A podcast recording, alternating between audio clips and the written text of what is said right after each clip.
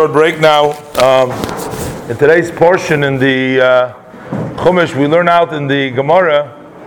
Uh, actually, the Gemara we're studying during the Sfiras Omer.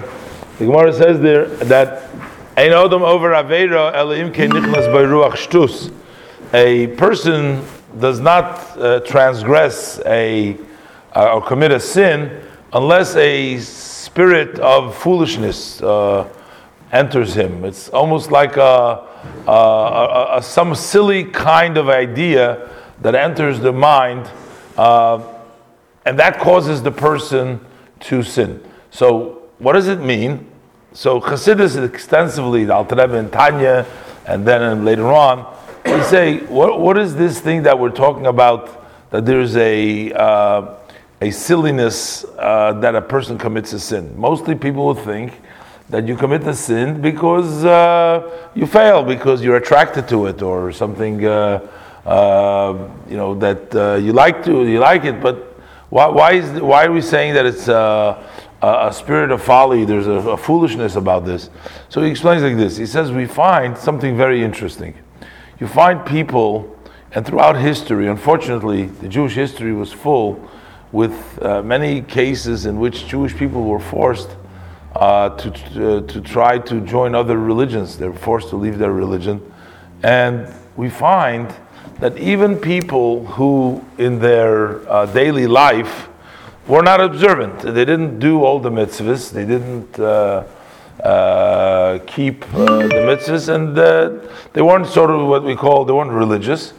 But yet, when people wanted to force them to uh, convert to another religion or to worship idols, to denounce God, God forbid, they didn't do it even at the price of costing them their life, even at the price of their life. They didn't, they didn't give up and they stuck, stuck it out. You know, we have a lot of, a lot of stories like that.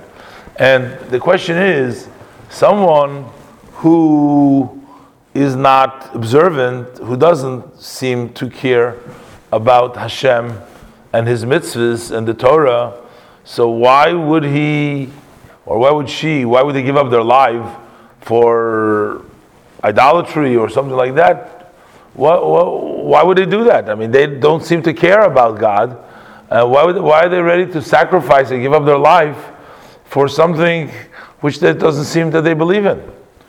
And the way the Alter Rebbe explains this is that that the truth of the matter is that even these people who are not observant, really, they're very much connected to God. They're very, very much connected to God.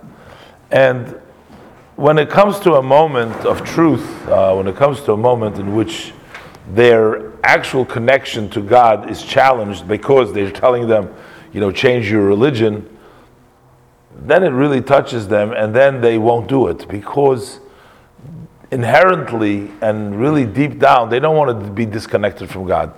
The only thing is that during the normal course of, of events, during the regular days, they don't think that they are being disconnected from Hashem. They don't think that that is a disconnection to Hashem. They think, you know, uh, I'm still connected and I can still do, you know, as I please. I don't have to do all the mitzvahs, I don't have to do the Torah, and I still stay connected. That is, as the Alter Rebbe explains, that's a spirit of foolishness, because the truth of the matter is, anytime you do something against what Hashem wants, you are disconnecting yourself from Hashem. So therefore, that's why, that's how the Alter Rebbe interprets, it's a spirit of folly, uh, it's, a, it's, a, it's a silliness, because if a person realized that A, that if he does something which is against Hashem's will, he disconnects from God. And if he realizes when he does a mitzvah, he connects with Hashem, then he really wants to do that because everybody, every Jew, really wants to stay connected to Hashem. And as the previous Rebbe writes in his maamarim, his last maamar, uh, before he passed on on the Yud Shvat that he gave out to study for that Shabbos, he wrote that just like that there is uh, a spirit of foolishness in the negative side, there's also a spirit of foolishness in the positive side. Sometimes you can act in a way, foolishness in the way of your connection to God, which is the other extreme. In a way, it makes up for the other kind of foolishness. He quotes from the Gemara. We find that sometimes in the course of trying to have a groom and a uh, bride to rejoice them, they acted in a silly way just to bring them joy. So he brings out there is uh, sometimes beyond the intellect, there's below the intellect. And uh, the way to make up, sort of, to go to the other extreme is by serving Hashem totally with everybody beyond the intellect. But that's what we find is that no matter what, no matter what a Jew does, he still remains connected. He's always there. And when you sort of scrape that and you remind him, and when you scrape, you can see that beautiful flame, that love to God, the love to mitzvahs, love to the people, love to Eretz Yisrael, to the whole thing, all of it together. You can see that that comes out in a very open, a very revealed way. And I guess as we prepare for Matan Torah, uh, before the Torah was given, it's time to once again consider our bind, our connection to Hashem. Know, our marriage contract, we're going to get married again. We're going to stand.